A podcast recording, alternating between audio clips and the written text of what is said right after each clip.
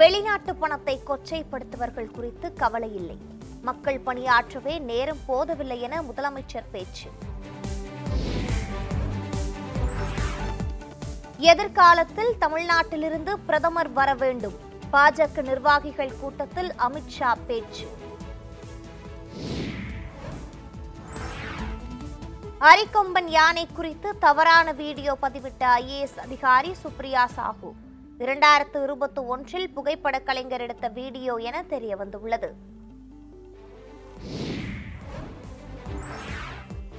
Chennai passion bridge அருகே தடம் புரண்ட பயணிகள் மின்சார ரயில். இரண்டு மணி நேரம் ரயில் சேவை பாதிக்கப்பட்டதால் பயணிகள் அவதி.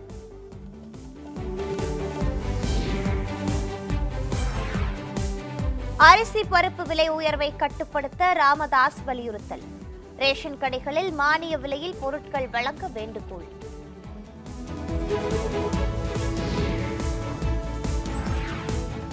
சேலத்தின் புதிய அடையாளமானது ஈரடுக்கு பேருந்து நிலையம். நியூஸ் செவன் தமிழின் பிரத்யேக கழுகு பார்வை காட்சி.